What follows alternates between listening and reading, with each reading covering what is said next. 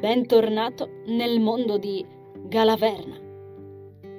Se la storia ti piace, puoi acquistare Galaverna in formato cartaceo e Kindle su amazon.it. Mettiti comodo, il treno è in partenza. Buon ascolto.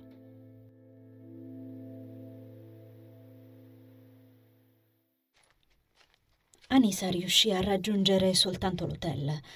Poi dovette prendersi una pausa, appoggiandosi alla colonna portante. Ansimò e rabbrividì, ed una patetica lacrima da mortale tracciò una riga gelida sulla sua pelle. Era a pezzi. Nazar sembrava sparito e non aveva più un grammo di energia spirituale in corpo per potersi dislocare per conto proprio fino al santuario o per coprirsi meglio. Si chiese come avrebbe fatto a tornare. Il cane le fu a fianco in un secondo e si ripararono dalla neve, fissandola cadere da sotto la tettoia dell'albergo, con le luci soffuse della hall che si riflettevano sul tappeto candido. In quell'istante per coronare la situazione, si accorse che aveva lasciato la sua regina di cuori al ristorante. Merda! esclamò, tirando un calcio in terra e sollevando una zolla di neve. Uruz mugolò. Come aveva potuto scordarsi di lei? Non era mai successo, mai. Quell'isola sembrava davvero maledetta. Rudy pregò che la sua chitarra non andasse persa, né nient'altro. Non aveva forze per evocarla al momento. Si appoggiò di nuovo alla colonna e fissò il cielo nero, tempestato di fiocchi. Aveva già iniziato a nevicare. Pessimo! Le nicta sembravano molto più vigorose del solito, per ragioni che ancora non si spiegava, e le cose con Dennis si erano complicate. Inoltre, i tempi erano corti, troppo corti. Era un disastro. Dopo non aveva davvero idea quanto tempo, Rudy si sentì scoraggiato e fu convinto di non farcela. Tutta colpa di Anisa e delle sue paranoie da adolescente, certamente.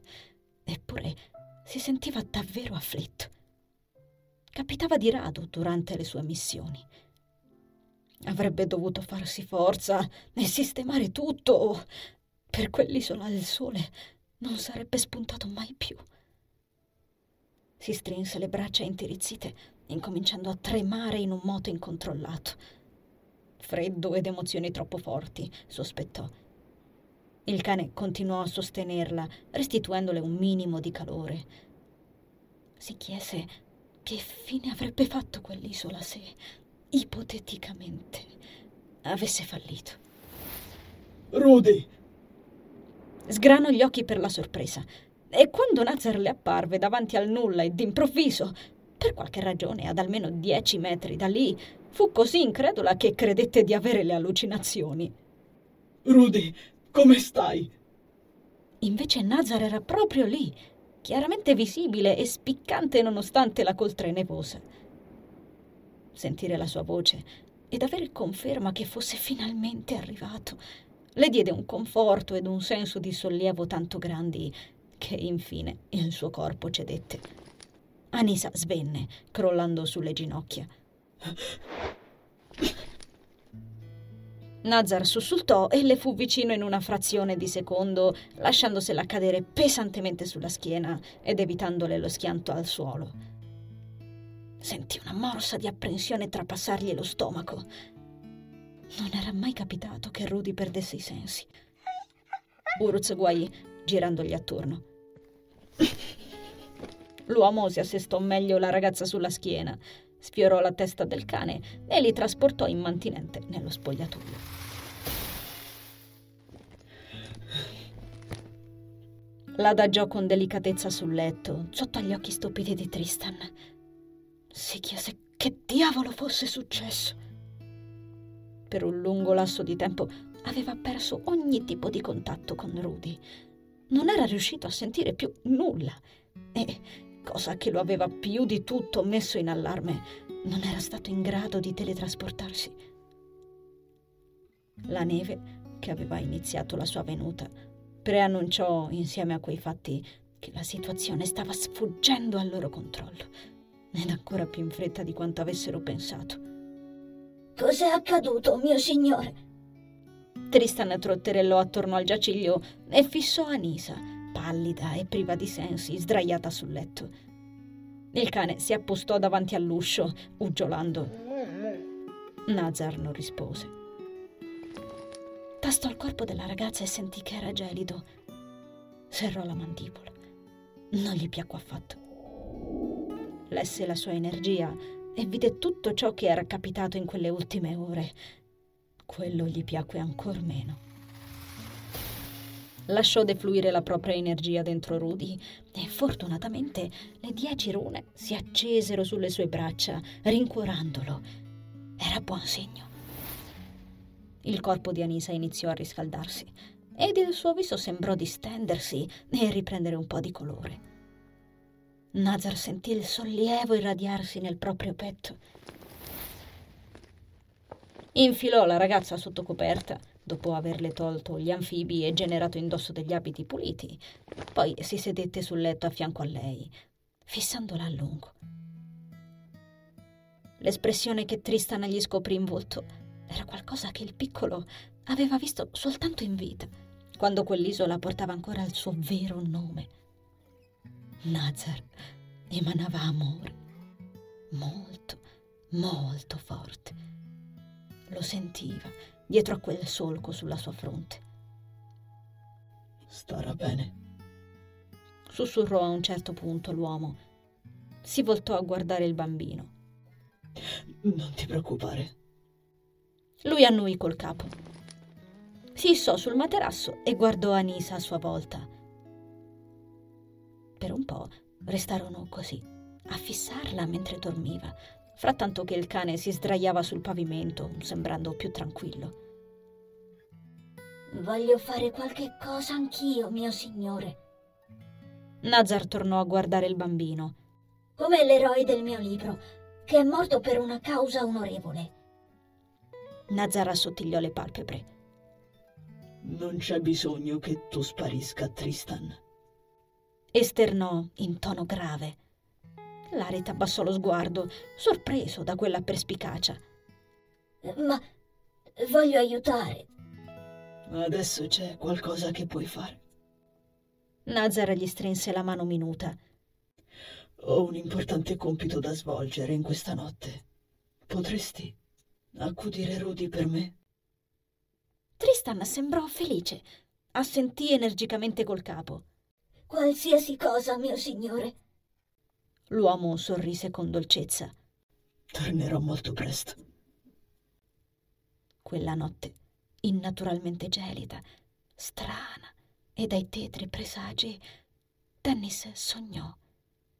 E sognò Nazar.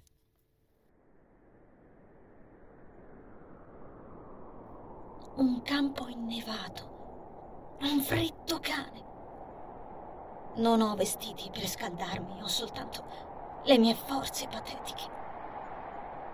Mi trascino avanti, solcando il terreno con le gambe intirizzite.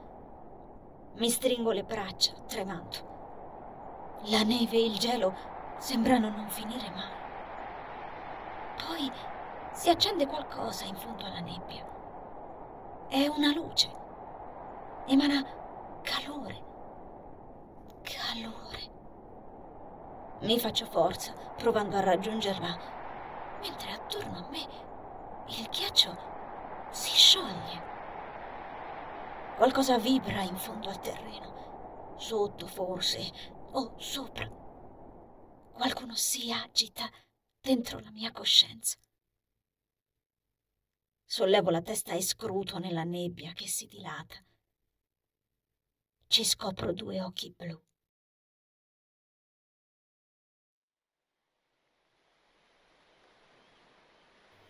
Quando Nazar valicò il passaggio del mondo onirico per raggiungere il giusto luogo del piano spirituale avvalendosi della dimensione bianca, si guardò attorno, sconcertato. La battigia di Ravi, nonché la coral marittimo originaria, era ricoperta di neve.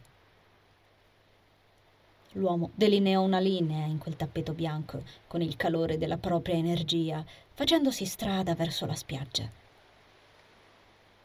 Si accostò ad una macchia di alberi, prendendosi un attimo per esaminare la situazione. Non era mai successo che il piano spirituale risentisse delle condizioni climatiche presenti nel piano fisico, tantomeno che le stesse si palesassero nel mondo onirico.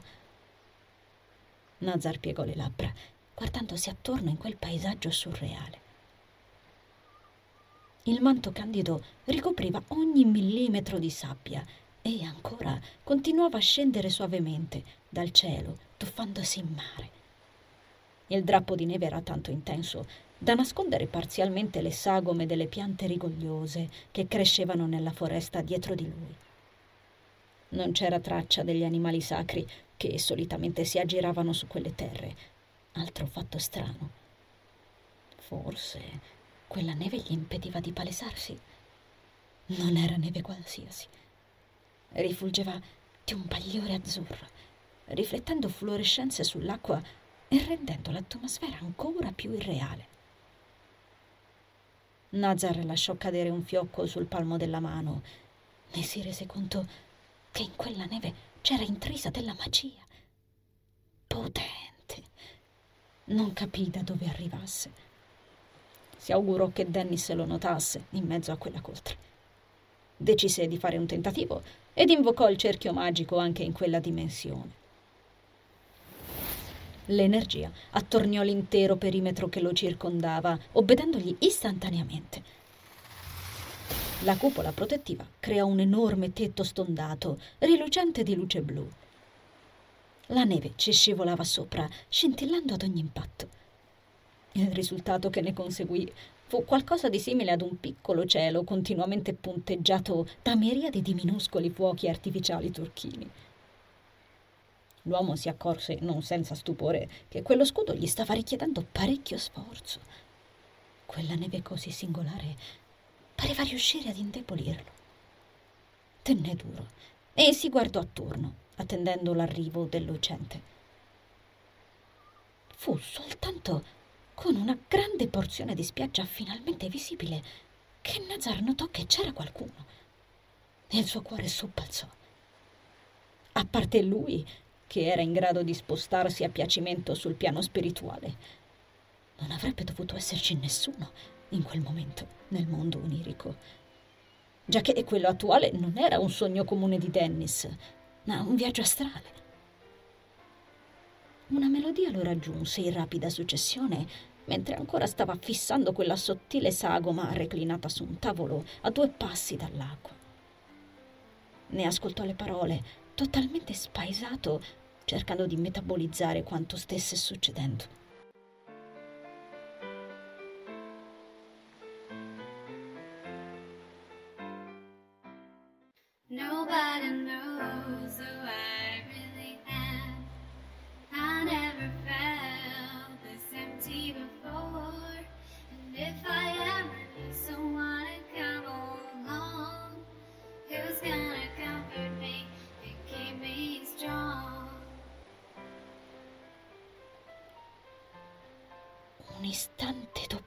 Nazar la riconobbe, totalmente spiazzato il viso trasfigurato dall'incredulità. Era lei. Era quel qualcosa che l'aveva chiamato durante la canzone rituale Cruz. Per qualche istante la sorpresa fu tale che non riuscì a muoversi. Si rese conto che quella era letteralmente la prima volta in cui un'emozione riusciva a paralizzarlo. Da quando lui e Rudy erano tornati su quell'isola, le prime volte li avevano travolti come una cascata, a quanto pareva. La melodia continuò, sembrandogli lontana. Alla fine lasciò la coltre sicura degli alberi sotto ai quali era rimasto immobilizzato, scegliendo di avvicinarsi. I suoi incredibili occhi riuscirono a scorgere meglio chi c'era accasciato a quel tavolo, nonostante la distanza che li separava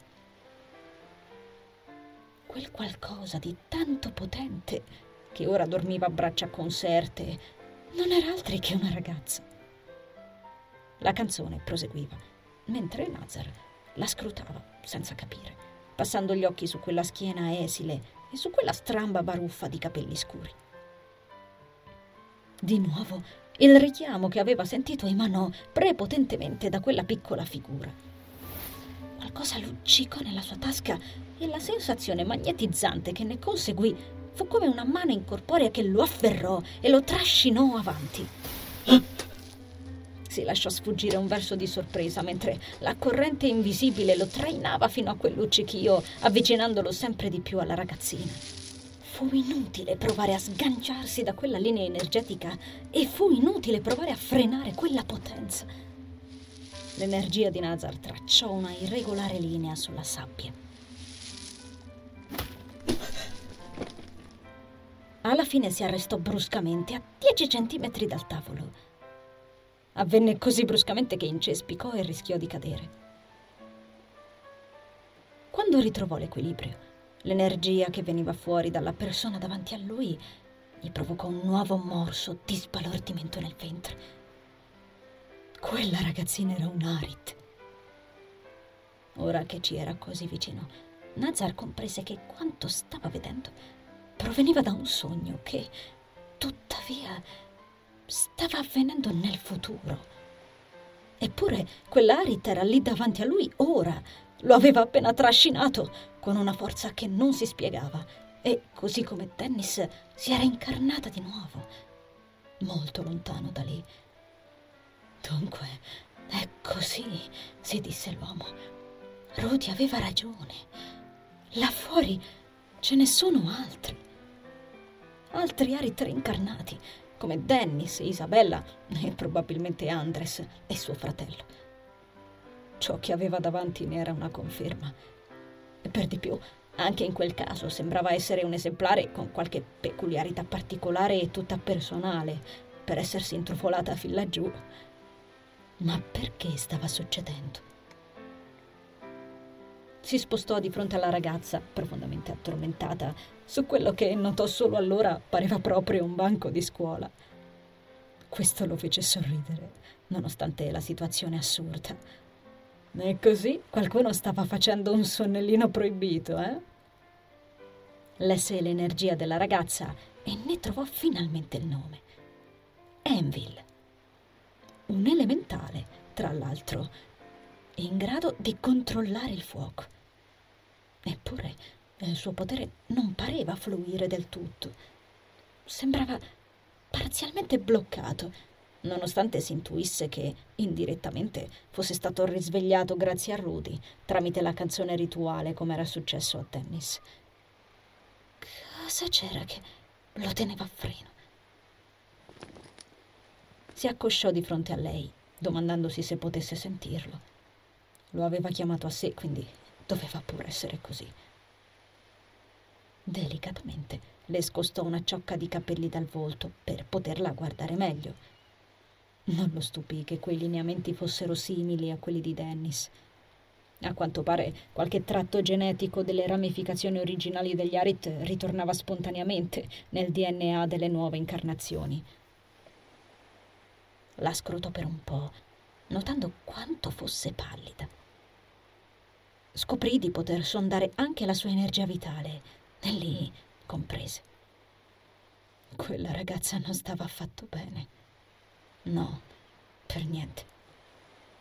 Percepì che qualcosa le aleggiava attorno nel suo tempo, qualcosa di oscuro e opprimente. Sgranò gli occhi quando riconobbe una minuscola scheggia dell'energia che roteava attorno ad Enville e scattò in piedi. La riconobbe nonostante fosse molto, molto diversa da quella che già conosceva.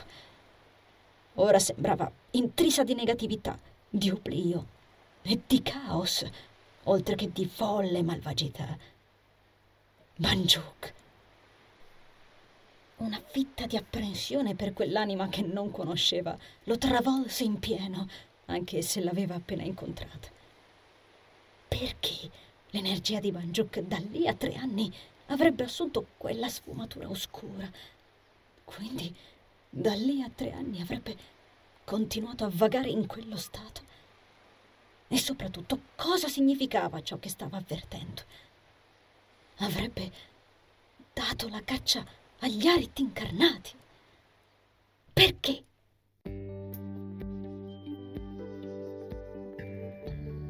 Caro viaggiatore, grazie per aver ascoltato l'episodio. L'avventura continua il prossimo venerdì con l'uscita della nuova puntata.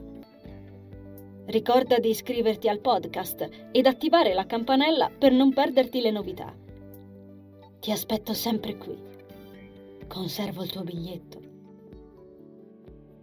A presto!